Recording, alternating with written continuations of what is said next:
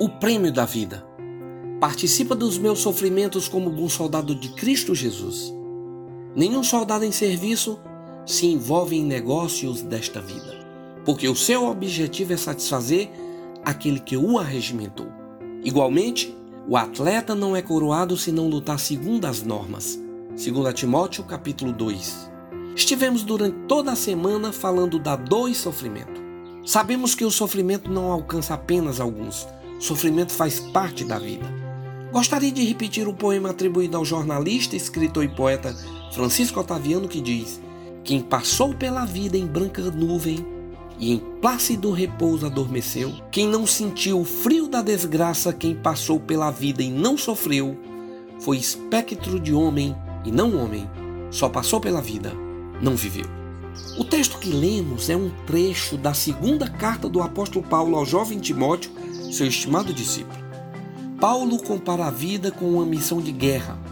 Diz que aquele que está na vida foi arregimentado pelo seu Senhor afirma que existem objetivos, propósitos e precisamos cumpri-los. Nessa missão haverá sofrimentos e não poderemos fugir deles. Viveremos segundo as normas. A narrativa diz: Participo dos meus sofrimentos como bom soldado de Cristo Jesus.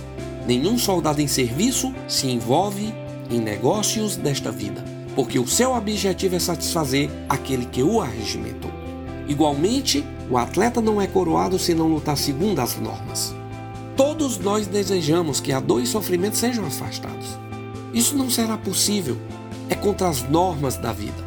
Às vezes queremos fazer da nossa devoção a Deus um instrumento de barganha para sermos poupados do sofrimento. É interessante a metáfora usada por Paulo quando diz: o atleta não é coroado se não lutar segundo as normas.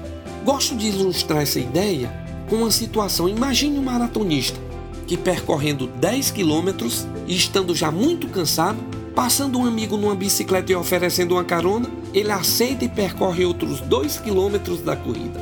Ele vence aquela prova de 42 quilômetros e no momento de receber sua medalha, sendo solicitado para que dissesse algumas palavras, falou: Preciso agradecer a um amigo, pois já tendo percorrido 10 quilômetros, estando muito cansado, Passava ele na sua bicicleta e generosamente me deu uma carona, me levando por mais dois quilômetros no circuito daquela corrida. E foi o suficiente para que eu retomasse o fôlego e vencesse. Queria dividir meu prêmio com ele. A comissão organizadora da corrida diz: Você está desclassificado, porque o atleta não é coroado se não lutar segundo as normas. Eu quero orar com você. Pai, ajuda-nos a lutarmos as batalhas da vida com integridade segundo as normas. Que tenhamos maturidade para não desejarmos fugir das realidades da vida. Estamos passando por um tempo de sofrimento. Auxilia-nos para não desistirmos e perdermos a fé para nosso bem e tua glória. Amém.